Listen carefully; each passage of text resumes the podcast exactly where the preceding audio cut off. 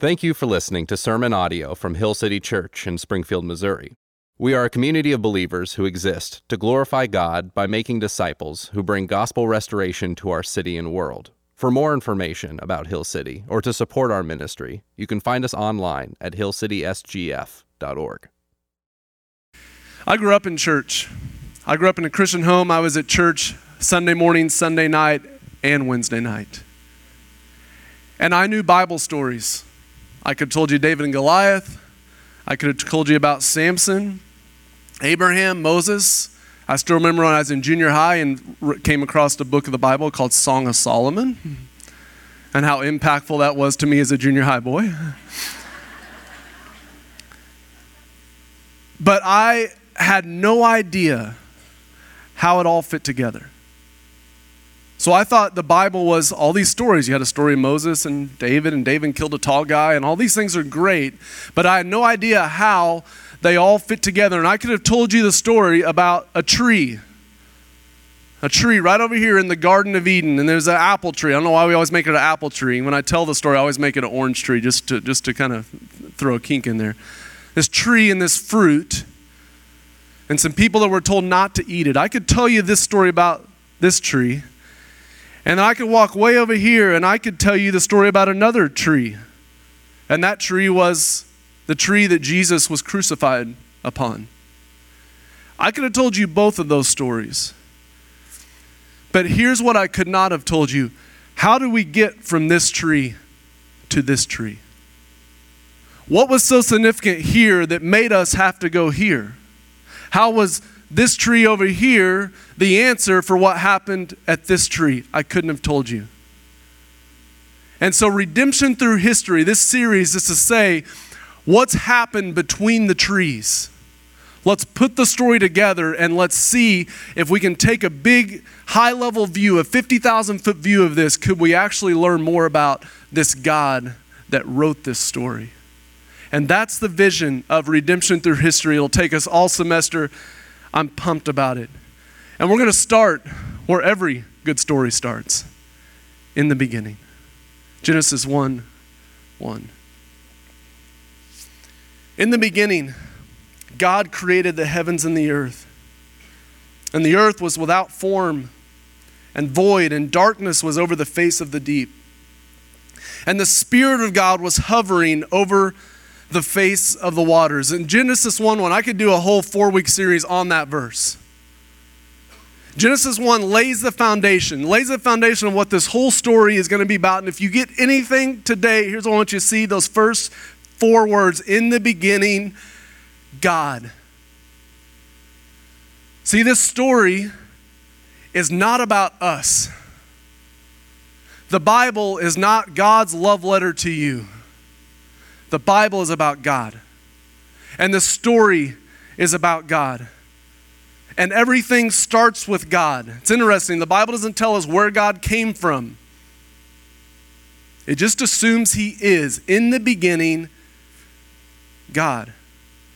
Now, this Hebrew word for God, if you're taking notes, it, there, it means some things here. That one of the things it means is the idea of strong and mighty. It's an expression of His power this God that always was is here. And this God is going to do something. This strong and mighty God will do something. Now, also, the word God in the original Hebrew has a plural connotation to it. Now, we can't read in the beginning were the gods because that would get us way out of whack. But under, to order to understand this verse, we have to understand that that word God is plural. Now, what do you mean it's plural? Here's what it means that this God is actually three persons. We call it the Godhead. The Godhead is Father, Son, and Spirit. And so, what we know is that from the very beginning, God was all three persons Father, Son, and Spirit. In verse 2, we see that the Spirit of God was hovering over the face of the waters. So we have God the Father, this creator, God the Spirit who's hovering over the waters. And then first or John chapter 1, uh, he says this all things were made through him. This is Jesus. And without him was not anything that was made, that Jesus was present in creation. In the beginning, God. This Godhead of three persons who's strong and mighty. And it says this God's going to create things. Now, when he starts creating, he is not going to take existing material and kind of build something out of it. Like we want to think they're the big, uh, big ball of Play Doh, and then God just starts creating. No, he's going to make something out of nothing. And so this universe will be born out of the creative nature of God. Verse 3. And God said, Let there be light. And there was light. And God saw that the light was good. And God separated the light from the darkness and called the light day, and the darkness he called night. And there was evening and there was morning on this first day. And so God began, this God, this mighty, powerful, three person God begins, begins creating. And notice in verse 3 and God said, Let there be light. This powerful God doesn't form with his hands, this powerful God speaks and things happen. That the, the will of God occurs every time because God speaks and there's immediate response. Let there be light, light. That this place, this create, the creator, this creation is a place where God's will is always done. And over the next few verses, God starts speaking and creating. And to summarize, you know, there's six days of creation. The first three, one, two, and three, are forming days where He forms the creation. Days th- four, five, and six are filling days. So in the first three, He forms and the last three he fills and it's even it's it, there's a rhythm to creation. As we we won't read all these verses but it'll say and god said let there be this and it was there and it was good. And god said let there be animals and they were there and it was good and there's a rhythm to creation. And even the way it's laid out so if you if you put them in order one two three four five six the first one the filling or the forming ties in to the first day of the filling, and the second one on the forming ties into the second of the filling, and third and sixth. There's a rhythm to this creation.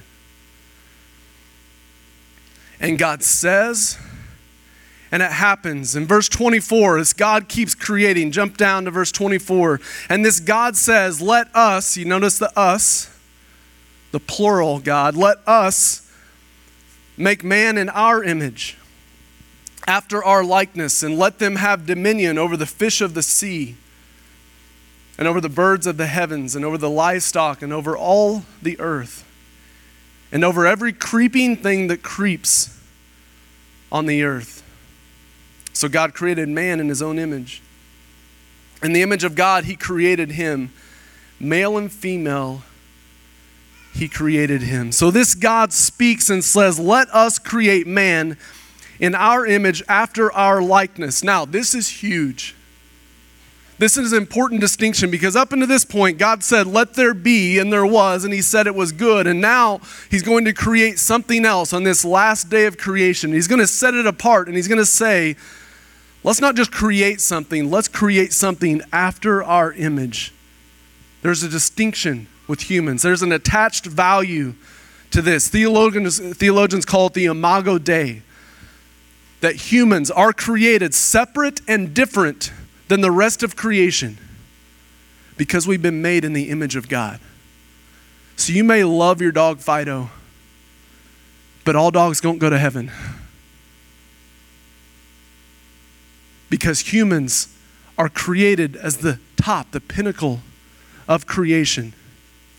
Let us create man in our image humans have been made in the image of God, and this carries huge implications. We have a designed dignity, we have a designed value. Human life is different than any other life, and its design is one of value and separation. And this applies to all sorts of issues. No one has the right to degrade human life. Because human life is created in the image of God and is set apart with value and distinction. And as gospel believing Christians, we take very seriously the devalue of human life. applies to all sorts of issues race, abortion, euthanasia. To be a gospel centered believer is to be someone that says we value human life. And last week we talked about an issue of devaluing human life that's shown up in our society over the past week or two in America. And we spoke out against that devaluing of human life, and we should speak out against that devaluing of human life. But you know what I've seen this week in the news on Facebook? The same people, many Christians who speak out against that devaluing of life, have this week taken the form of someone devaluing life. Like, what do you mean?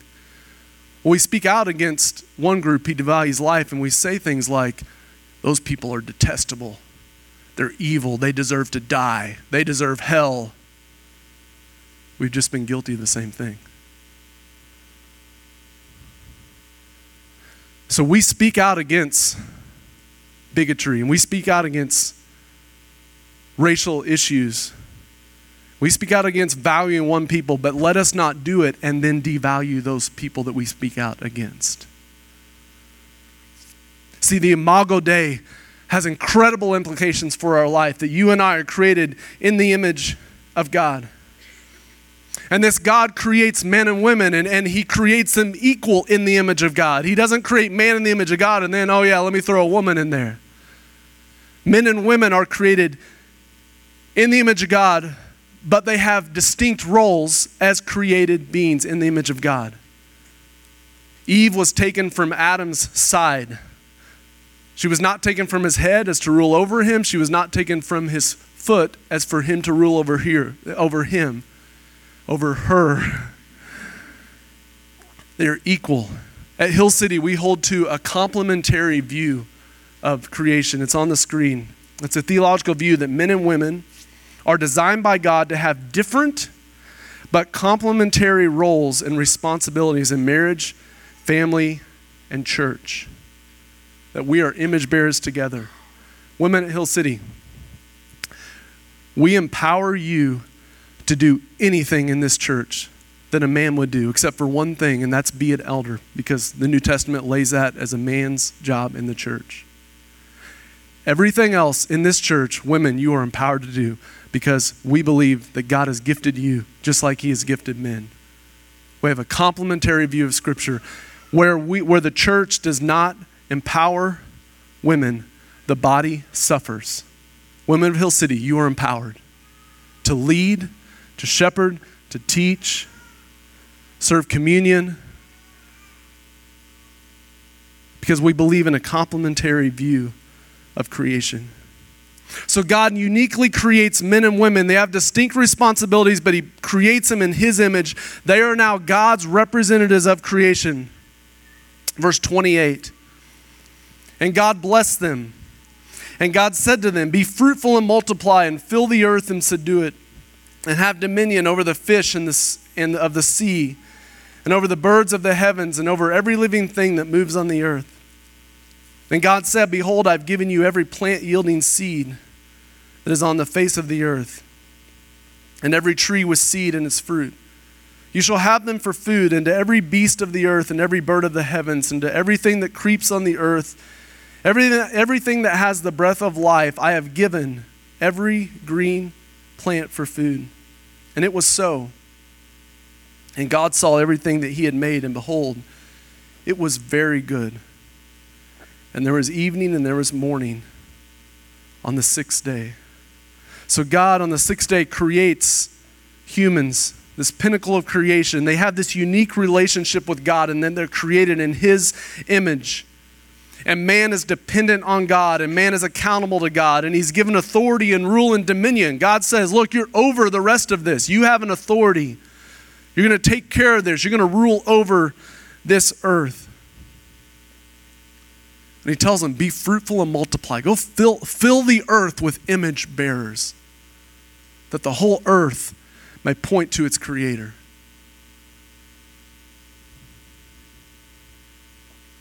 And everything God made points to Him.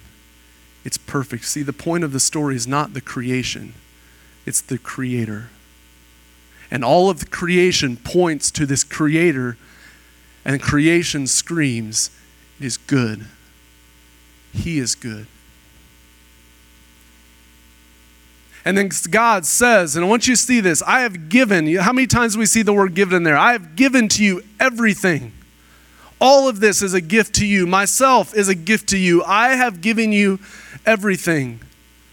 And God gives them one prohibition, one thing. He says, I've given you everything except there is one tree, and of its fruit you shall not eat, because if you eat of it, you will die.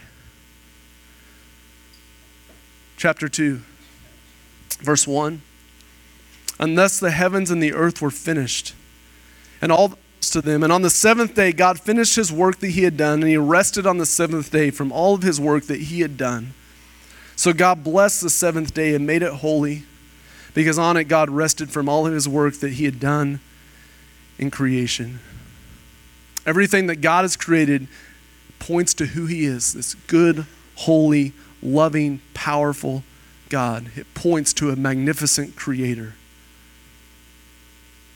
And we get this vision of God on the seventh day, just resting, not because he's tired, resting and just looking back and looking at the creation that he has made and saying, Now that is very good. So if Genesis 1 and 2 are all about paradise, Genesis 3 is about paradise lost. Let's go to chapter 3. Now the serpent was more crafty than any other beast of the field that the Lord God had made. So we have this character that enters in, and this is a serpent, which is Satan in the form of, of this snake. And he said to the woman, Did God actually say, You shall not eat of any tree in the garden? If you're taking notes, circle that. Because you're going to see a scheme here that Satan's going to do, and he's been doing it for thousands of years since. Did God actually say, You shall not eat of any tree in the garden? Here's the problem God never said that. God said, I have given you everything except for one tree. Satan says, Did God actually say you can't eat of any tree in the garden? What? Why would God do that? God's trying to keep something from you. God is a taker.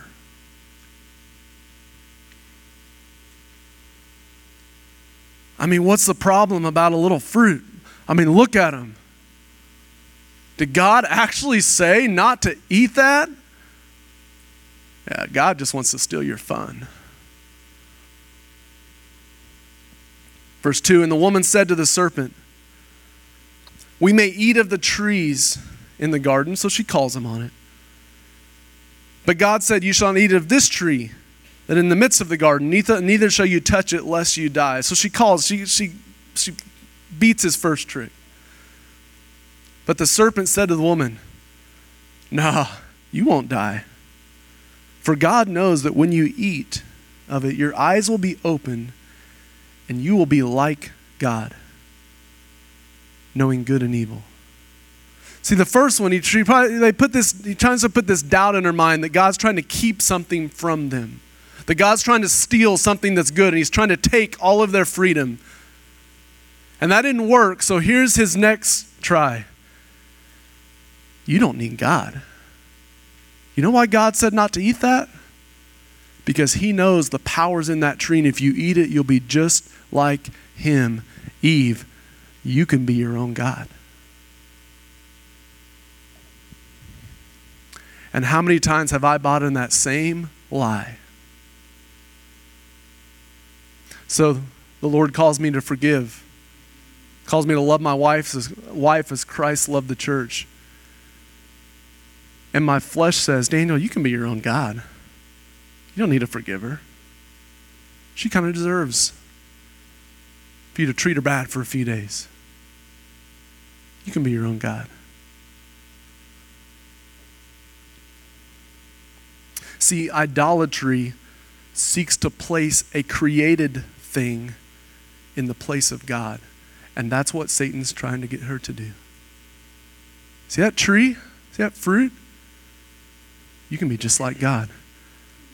Take a created thing and put it in the place of creation. And we do it every day. And all the pain and suffering and death and heartache and disease that man experiences can be traced back to a single moment right here because Eve takes the tree, takes the tree, she takes the fruit and she eats it and she gives it to Adam and they eat. And at that moment, the earth is fractured. This, this world that God's created, this world of harmony and rhythm and purpose, where everything happens as God is, con, uh, intends it to be and where everything is good, now it's broken. And or, um, what am I trying to say? Yeah, that comes in. That, that, they rebel against that. Rebellion, that's what I was trying to say. I almost said redemption. That wouldn't have made sense at all. Rebellion comes in.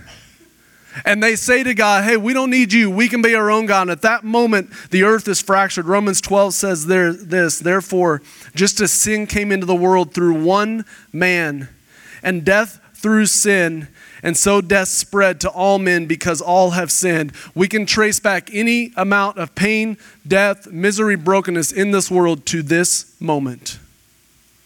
Because before it, it was good, it was paradise. So Adam and Eve are created good, but because of this curse of sin, the sin now affects every part of them, including their natures, where they're created in God's image to do what God wants. Now this nature of sin comes over them and they're enslaved to their sinful cravings. Verse 7. Then the eyes of both were opened, and they knew that they were naked. And they sewed fig leaves together and made themselves loincloths. And they heard the sound of the Lord God walking in the garden in the cool of the day. And the man and his wife hid themselves from the presence of the Lord God among the trees in the garden. So before this moment, the world's perfect. Adam and Eve are naked without shame. They walk and talk with God without separation. And now, for the first time ever, there's a separation into creation. Sin has taken this beautiful creation, it's been, there's been a bend to it now and there's a broken create uh, there's a broken relationship between God and man. And I want you to see what happens immediately. They knew they were naked and they tried to cover themselves. So they went and got fig leaves and tried to make a covering. And ever since man and women have been trying to cover their shame themselves But the problem is, I don't know if you ever tried to make leaves out of fig or clothes out of fig leaves, but our coverings are insufficient. And for the first time ever, these humans that every time they saw God approaching came with joy and acceptance and love. Now they go and they hide.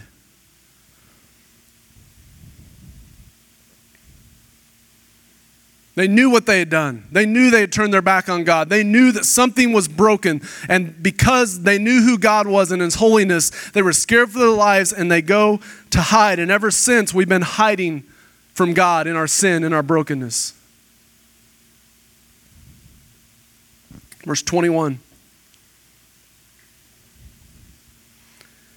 And the Lord God made for Adam and for his wife garments of skins and he clothed them. See, one of the things you're going to see about as we do this redemption through history, that Jesus doesn't show up in the book of Matthew. That Jesus is in every single page. And Jesus is right here. See, Adam and Eve sinned. And their brokenness and their shame, they say, we must cover ourselves. And they chose fig leaves, and their covering did not work, it was insufficient. But God said, I will make a sufficient covering for them. I will cover their sin. Now, what do they deserve? Death. we learn that the punishment for sin is death. And we learn that the payment for sin is blood. And did you catch what happened? For the first time ever, something died. The Lord God made garments of skins. An animal, we don't know what type, had to die, and blood had to be spilled for the first time ever to cover the sins of Adam and Eve. This merciful create, God that's created this powerful God. But now we get another glimpse into the character of this God. He's merciful.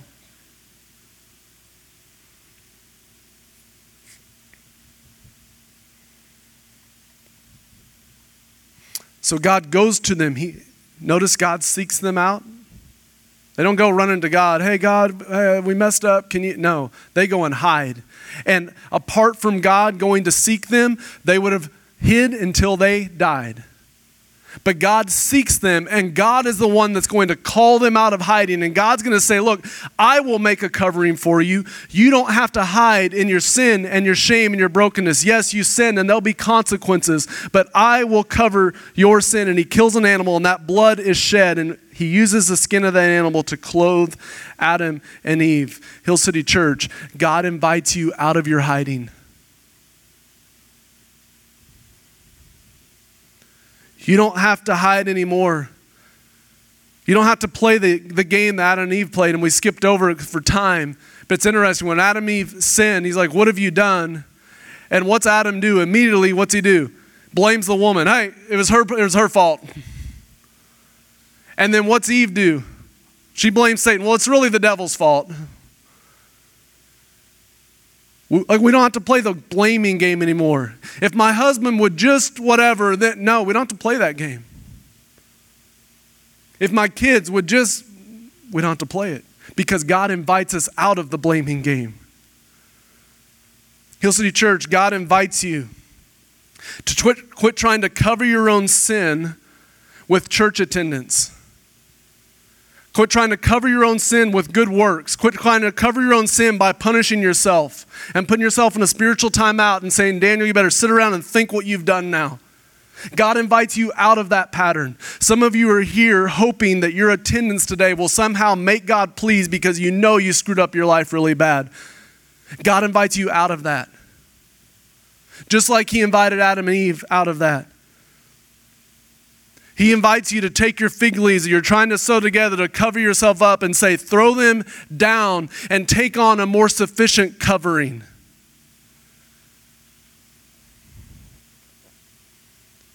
God invites you to quit trying to impress Him.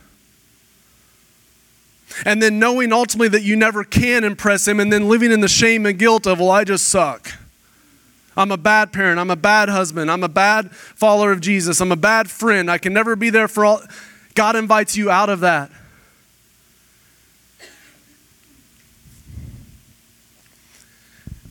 God invites you, Hill City, from living in shame. And if there's one thing that I a pattern I've seen as I've worked with people for years, and especially this year in Hill City Church, is the number one thing that holds Christians down is shame. Shame is an I am statement. I am dirty. I am unlovable. I'm not good enough. I'm not talented enough. I am blank. That is shame, and it is crippling Christians. Yeah, but Hood, you don't know what I did this. Yeah, yeah, I, I do. Guess what? I did it too. And so did everyone else in here because every single one of us this week at some point said, you know what? I'll be my own God. No, thanks, God. I know you've, you've provided, you've given me rules, and but now I'll be my own. Every single one of us done that. None of our hands are clean. None of them. I heard a great quote this week, and I'm going to steal it, and after a month or two, you're going to think that I came up with it and I'm really smart. Okay? I don't remember who said it, but I heard it this week. If the gospel is true, we have nothing to hide. And a bunch of us are hiding in our shame. And our fear is that sometimes someone will find out who the real us is and we will let them down. They will, they will be disgusted over us. That is shame at its definition. If the gospel is true, you and I have nothing to hide. God invites us out of that, and vulnerability becomes a beautiful thing. Because as I'm vulnerable and I let my wife see the real me, she can actually preach the gospel to me and accept me for the broken piece that I am, and I get to see Jesus in that. God invites you out of hiding in your shame.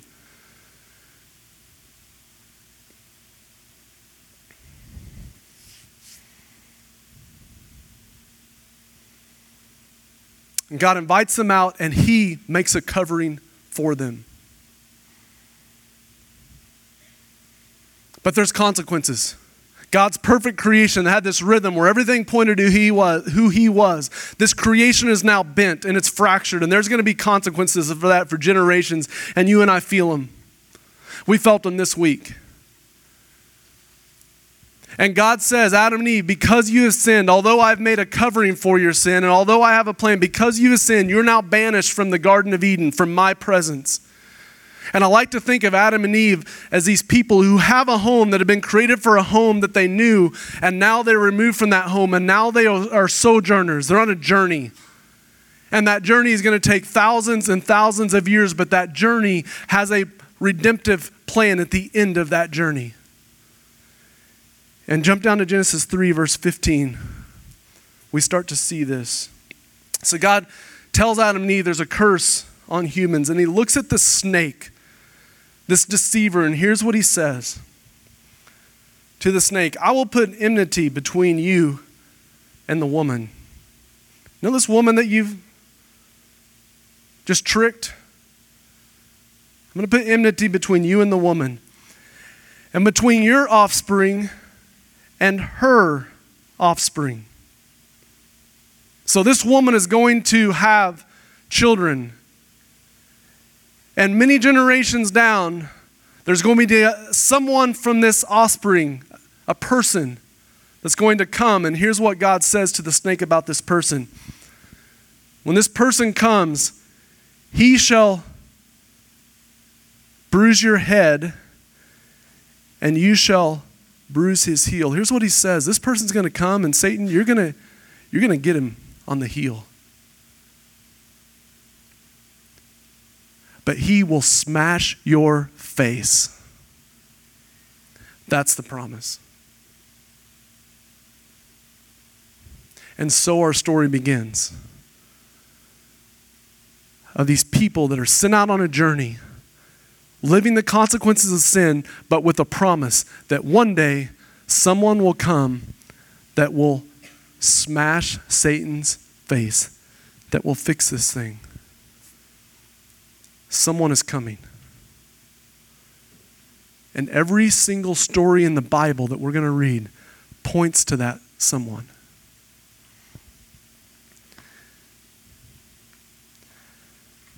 So, with our parents and our kids, we recommend a, a Bible called the Jesus Storybook Bible. Many of our parents have this. I read it to my kids a hundred times.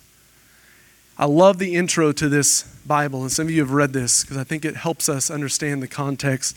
I'll say up front, I'm going to try to choke back tears. Every time I read this, I have visions of my daughters, two and three and four years old, sitting in my lap, so it's a little emotional. Sorry. Now, some people think a Bible is a book of rules, telling you what you should and shouldn't do. Well, the Bible certainly does have some rules in it. They show you how life works best. But the Bible isn't mainly about you and what you should be doing, it's about God and what He has done. Other people think the Bible is a book of heroes, showing you people you should copy. The Bible does have some heroes in it, but as you'll soon find out, most of the people in the Bible aren't really heroes at all. They make some big mistakes, sometimes on purpose. They get afraid and run away, and at times they're downright mean. No, the Bible isn't a book of heroes or uh, rules. The Bible is most of all a story. It's an adventure story about a young hero who comes from a far country to win back his lost treasure. It's a love story about a brave prince who leaves his palace, his throne, everything to rescue the one he loved. It's like the most wonderful of fairy tales that has come true in real life. You see, the best thing about this story is it's true. There are lots of stories in the Bible, but all the stories are telling one big story the story of how God loves his children and comes to rescue them. It takes the whole Bible to tell this story. At the center of the story, there is a baby. And every story in the Bible whispers his name. He is like the missing piece in a puzzle, that piece that makes all the other pieces fit together. And suddenly you can see a beautiful picture. And this is no ordinary baby. This is the child upon whom everything would depend. And God promised Adam and Eve someone will come and he will crush the face of Satan and evil forever. And this rescuer would come and he would defeat sin and he would defeat death. And because he came, you and I now have access. And we don't have to make our own covering. We sang my favorite song today. Upon a death I have not lived, or life I have not lived. Upon a death I did not die. Our faith is not built on us, it's built on Jesus. Jesus lived the perfect life, Jesus died the death. And now we're just invited in. So we're going to receive communion now. And we're going to remind ourselves that we, as broken, sinful people, are invited to the table. We bring nothing and we receive everything. Like when you receive community day, we don't ask you to bring something up and give it. We have nothing, nothing to bring. We come as broken people who God has sent a covering to cover our sin, and we receive grace and love. Let's pray together.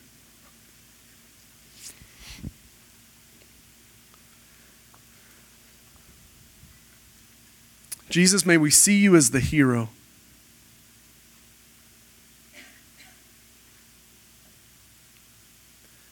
May we see you as the giver of all good things. And may we walk away from ourselves as God and the idols that we want to put in your place, and may we pursue you, our perfect Redeemer. May we quit hiding in shame and guilt. And may we accept your forgiveness. It's in Jesus' name I pray. Amen.